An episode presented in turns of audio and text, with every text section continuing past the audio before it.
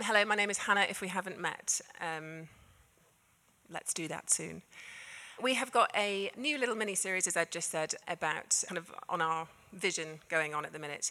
And the theme is connections. Last week, Alice spoke about our connection together as a body, as a community, about koinonia, which is what she said is a word that means more than community. It's the Greek word that encompasses a lot more than discipleship and friendships and that aspect of it. It's about embodying the Jesusness in a process of becoming something of an alternative society together, a counterculture that's marked by the transformational power of God and knowing his love.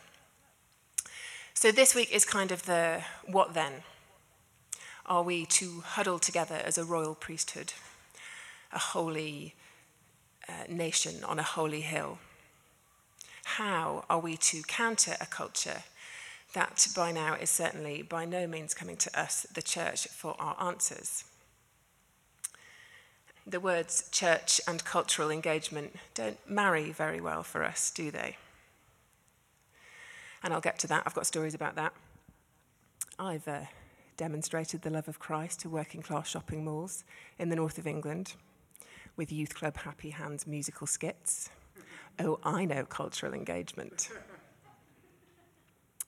But first, some Gospel of Matthew. The first four chapters of Matthew are Jesus going throughout Galilee, teaching in the synagogues, performing miracles, and healing the sick.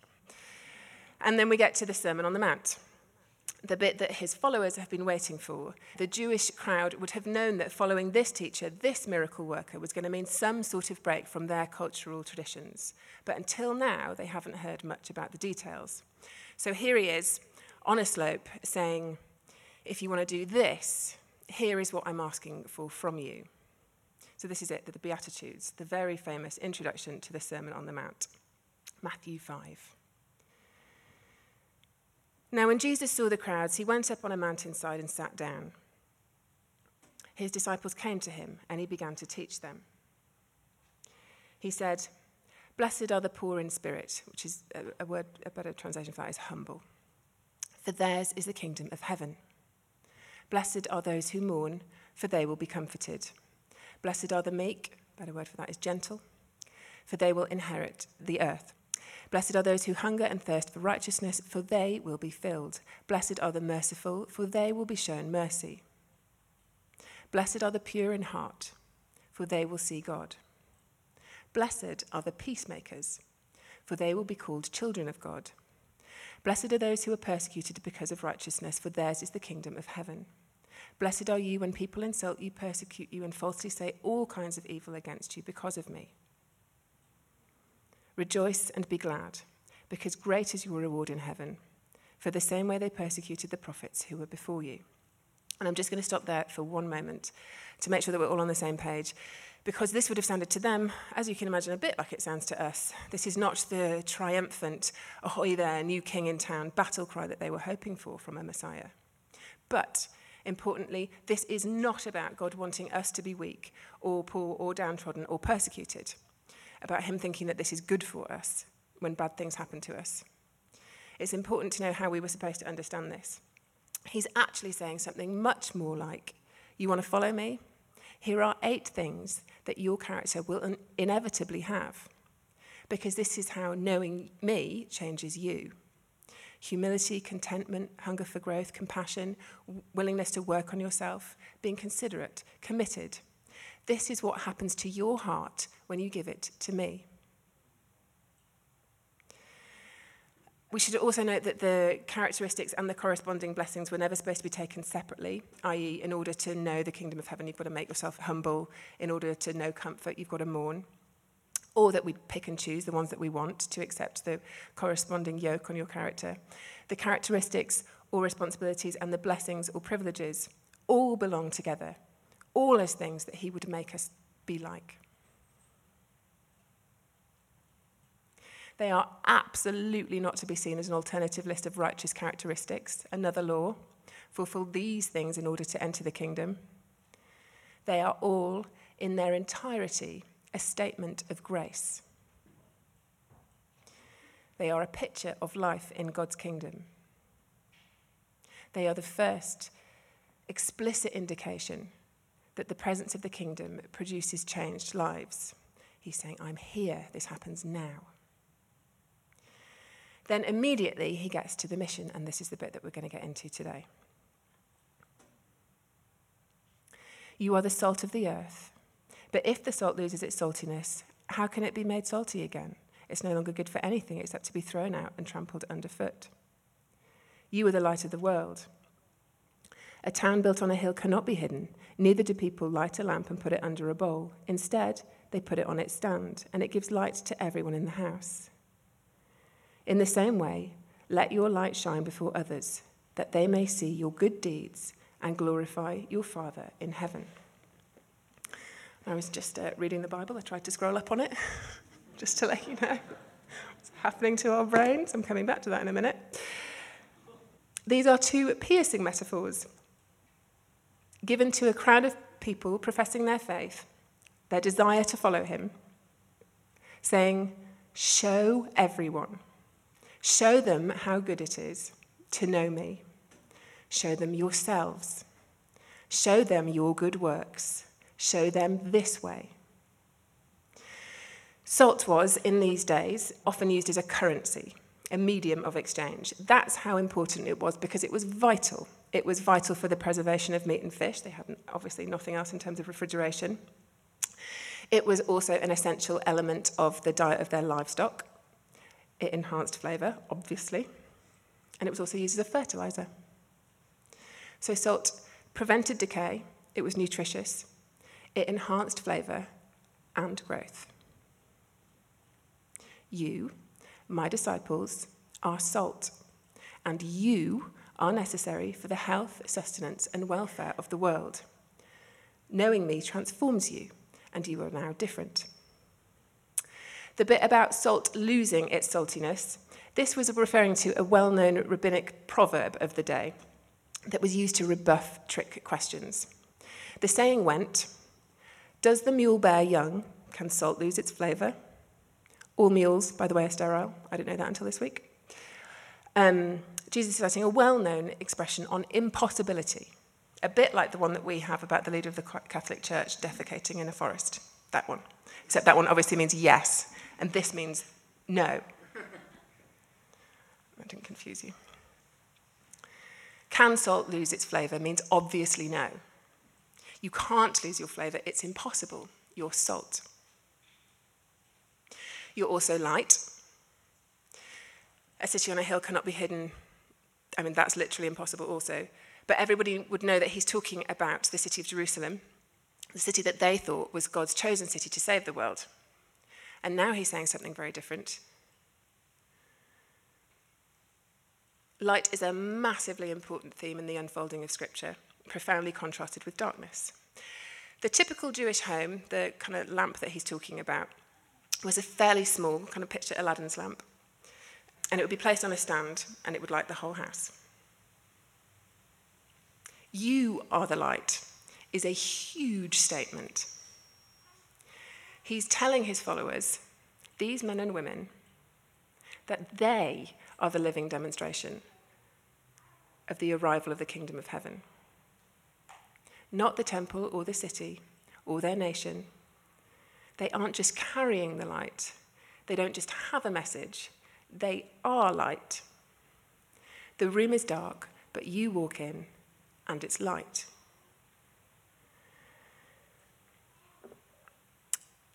I wonder what first comes to your mind if I ask you to think about the darkness in the room, the darkness in our culture. I imagine, like me, you probably feel a little bit saturated with bad news about it. And I have a list of things here, but I literally don't even need to go through them. The meaning of the word culture is actually intrinsically linked to growth. Think cultivate, improve. And yet, no one thinks that's what's happening anymore, do they? No one thinks culture is going in the right direction.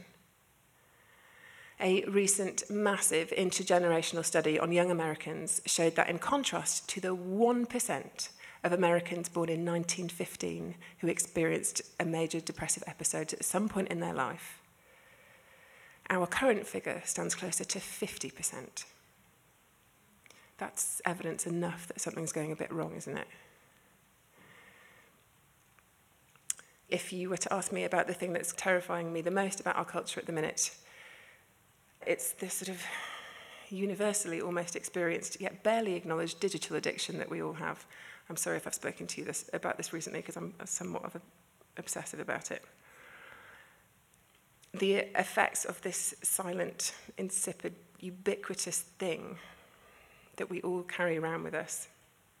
The effects of screen addiction in terms of neurology are actually pretty similar to the effects of alcohol and drug addiction. I'm not saying this to scaremonger at all. Those of us who use these things every day, however, and I hold my hands up, I am very, very rarely without a charged iPhone. The brain research shows that we have the same neurotransmitter inhibitions going on, the same anxiety triggered when the addiction isn't satisfied, the same poor attention span, the same loss of control as drug and alcohol addicts. Screen time is inextricably linked to depression and mental unhealth and loss of empathy. Obviously, this is not the only factor going on, but the data is clear. And we don't even know yet what effect this is really having on iGen or Gen Z or whatever you want to call them, the digital natives, and their neurologies and their sociological realities that are being knit together around these very devices. And yet, 80% of American teenagers have a smartphone. I realise this might not be as relevant to you as it is to Ed and I, whose nine year old daughter is currently increasing more and more pressure as kid after kid in her class gets their own phone. It's enough to make me start to consider the cabin in the woods or wonder about the holy nation on a holy hill. Or can we just start a campaign and ban the smartphones from schools? It's got to be easily as bad as for our kids as smoking, right? Tobacco's banned. The thing is, starting to remind myself of something. And I don't think I am operating on exactly the same fears as our parents and grandparents who might have opted to wage the culture wars as Christians, to separate themselves from the evil of culture. But I don't sound that dissimilar, do I? Which is ironic because I experienced a lot of this very firsthand. My parents, like a lot of good Christians, um, banned all sorts of bizarre things when the church became obsessed with the New Age movement. My Little Ponies, guys, My Little Ponies were banned from our house at one point. Those magical satanic rainbow ponies.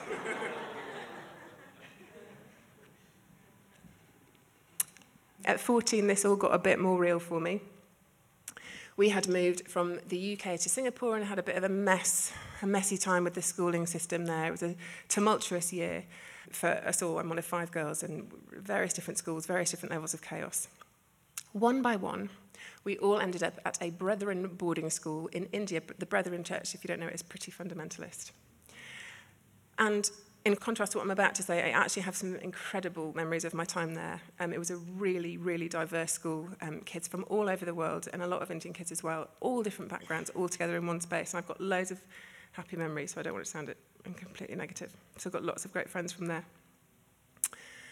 Like all young people, um, forget salt, the main currency for us in those days was our CD collection. And I arrived there and it was absolutely everything to me. I'd been, before we'd left the UK, I'd been in a grunge band, I'd played the bass. My music collection was absolutely everything to me. And I arrived there and actually quite publicly, I went through what everyone goes through, that they, that the, house mistress goes through your CD collection to make sure there's nothing damaging in it. And I had all my Nirvana, all my Smashing Pumpkins, um, all my Pixies, like everything that was held to be depressive or narcissistic or whatever it, I mean, nihilistic rather than narcissistic, I think. Whatever it was that they thought was evil about that, confiscated and destroyed.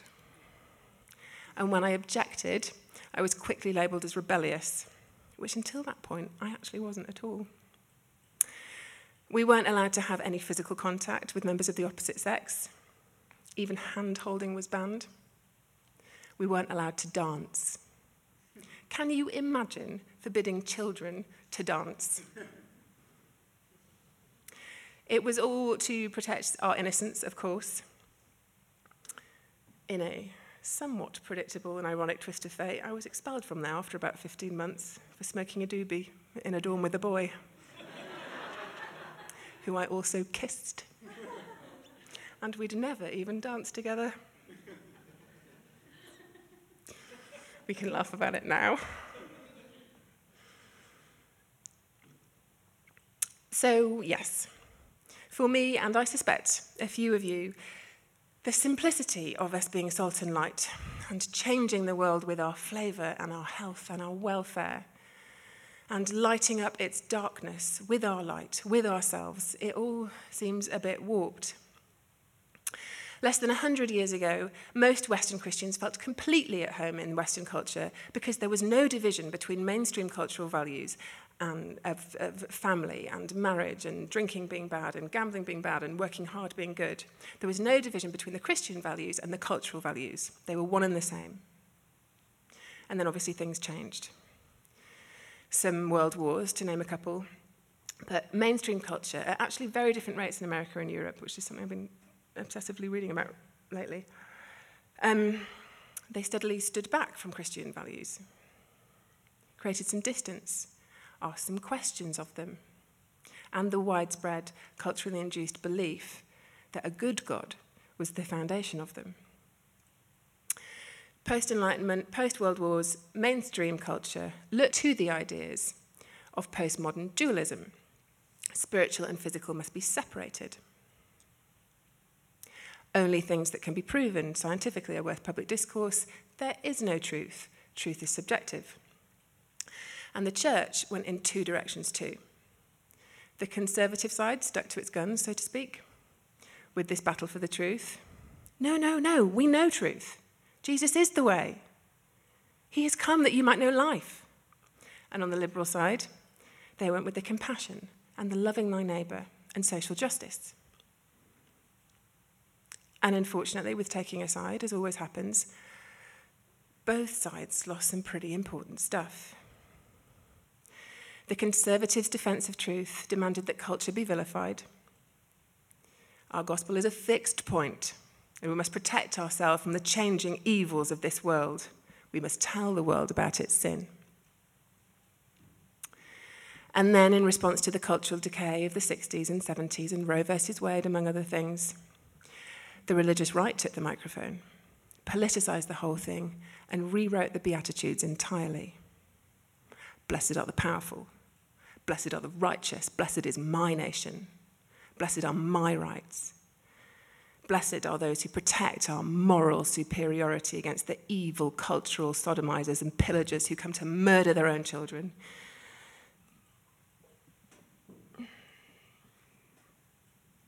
Oh, I wasn't expecting that on that particular line. And pervert ours, and poison our minds, and steal our gospel of actual bullshit. And on the other side, the liberals took to heart the relativity of gospel truth. If we have opinions about truth, let's keep them to ourselves. Let's combat the judgment with acceptance of everything. Let's not offend with the idea that Jesus was God's son. Hang back from propagating that he literally raised from the dead or has anything to offer other than some lovely wise sayings. Our faith is but a means of individual peace and strength. It will all be fine if we just encourage people to be good and to be well. I don't like the idea of power anyway. It never did any good. I am, of course, being grossly reductive in these caricatures of hugely complex eras and issues and swathes and swathes of church movements. But this divergence, this duality, this two sidedness of words ministry and deeds ministry, this strong bulb with no bloom on this cut flower with no nourishment has effectively removed from church the idea that we're supposed to be doing both influence and serve culture with good news, salt and light. Culture has changed a whole hell of a lot, but humanity has not. None of this is really new. None of this is remotely unique to America or this period of time. None of this is anything other than what our nature drives us to self and other, us and them, in and out.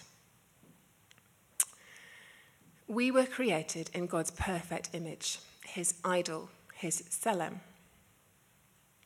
Split into two and then brought together as one flesh is the language used in the story of Genesis, so that we would know mutuality, oneness between self and other, as God does in perfect relationship between Father, Son, and Spirit. The only reason I'm not going to expand on any of this is because we've just done a, a full um, series on Genesis. So if you're new to this language or intrigued by it in any way, then um, I do encourage you to look the podcast up. Everything else in the Bible and everything else in everything is supposed to be understood in light of this Eden image of oneness, human beings in union. Union with self, with God, and in communion with each other and with the garden around us. But the tselem is cracked. We were made for oneness, but we are broken, and it, this drives us towards otherness in self, in relationship, or as pertains to this talk, cultural engagement. But from the moment that Jesus stood on that slope and proclaimed this new way, we have a whole new directive on how to deal with it. Him. Let Him do it. Let Him heal the crack.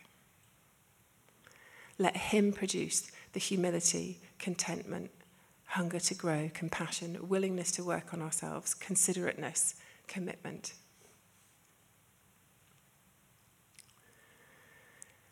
Blessed are the peacemakers, for they will be called children of God. The noun peacemakers is compiled of the Greek words for peace and do or work. I'm going to leave it up there and let you pronounce it in your own time. This is the only time this word is used in Scripture as a noun, but Paul uses it as a verb in Colossians. Uh, and he uses it to describe how God created peace between or reconciled all things to Jesus. It's the same word not by waging war against a hostile enemy, but by making peace.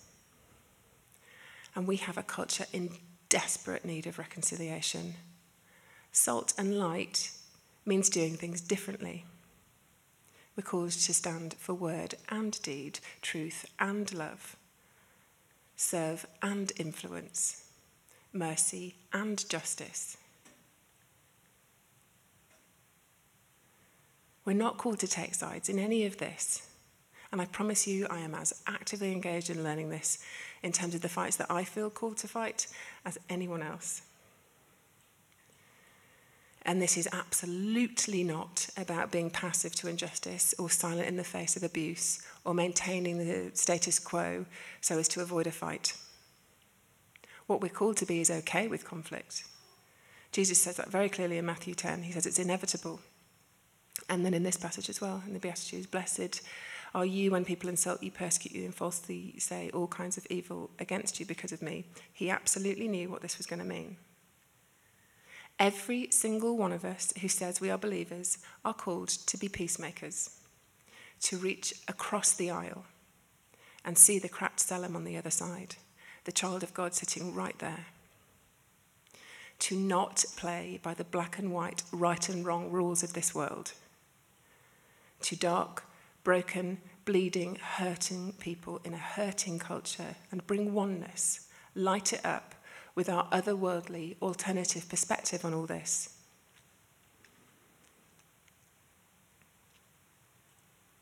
Ed and I see this as one of our most important tasks to help us all nurture and nourish this consciousness and perception about how different our way is. Alternative to the consciousness and perceptions of the world around us. About the present ordering of things. Alternative to recent history and church's duality.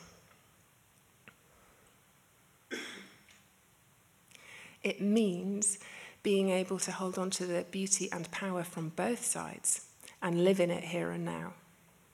and it involves attention. There's attention at the heart of all of this.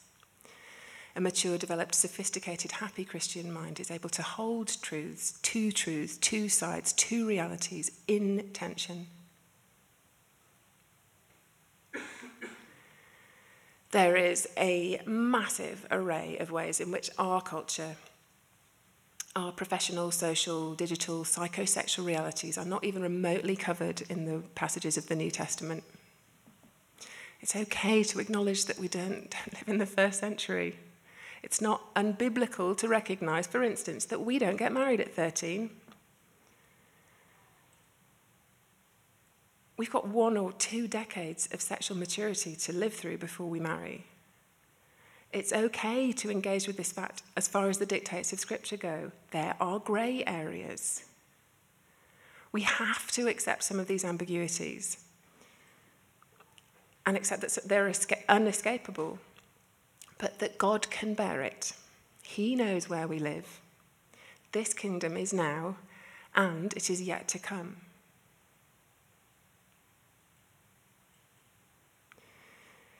It's our job to encourage the artists among us, the writers, the influencers, the prophets of our time.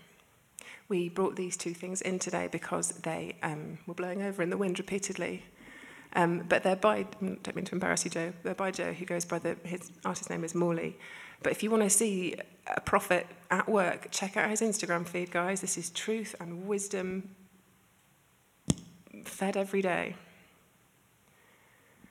We have to encourage the prophets to speak truth about our culture and all the wrong turns, to speak about this alternative way. It's also our job to make sure that we all know what to stand for in our workplaces for grace in meritocracies, for humility and love against gossiping and backbiting, to recognize that we just don't worship the same idols as everyone else,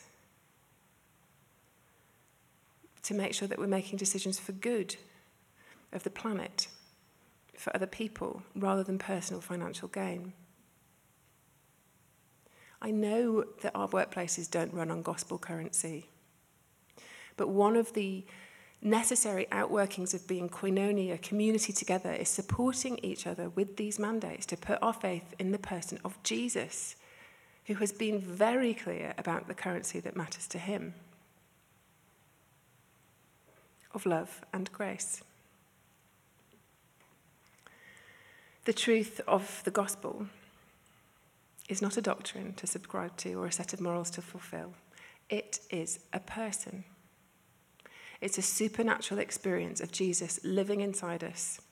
So, truth and action are the consequences of meeting him, as well as healing, as well as restoration, as well as hope, as well as oneness.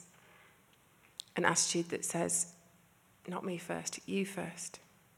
This is what we have to offer. The metaphors of salt and light have a very clear intrinsic message. It's not about what we're supposed to do, it's what we are, not because of anything we do, just because we know Him. He makes us these things. And I think that some of us need to experience that again this morning to experience Him taking all the work, taking all the effort, taking all of the things that we do to be good Christians, and remind us that He is the one that does this in us.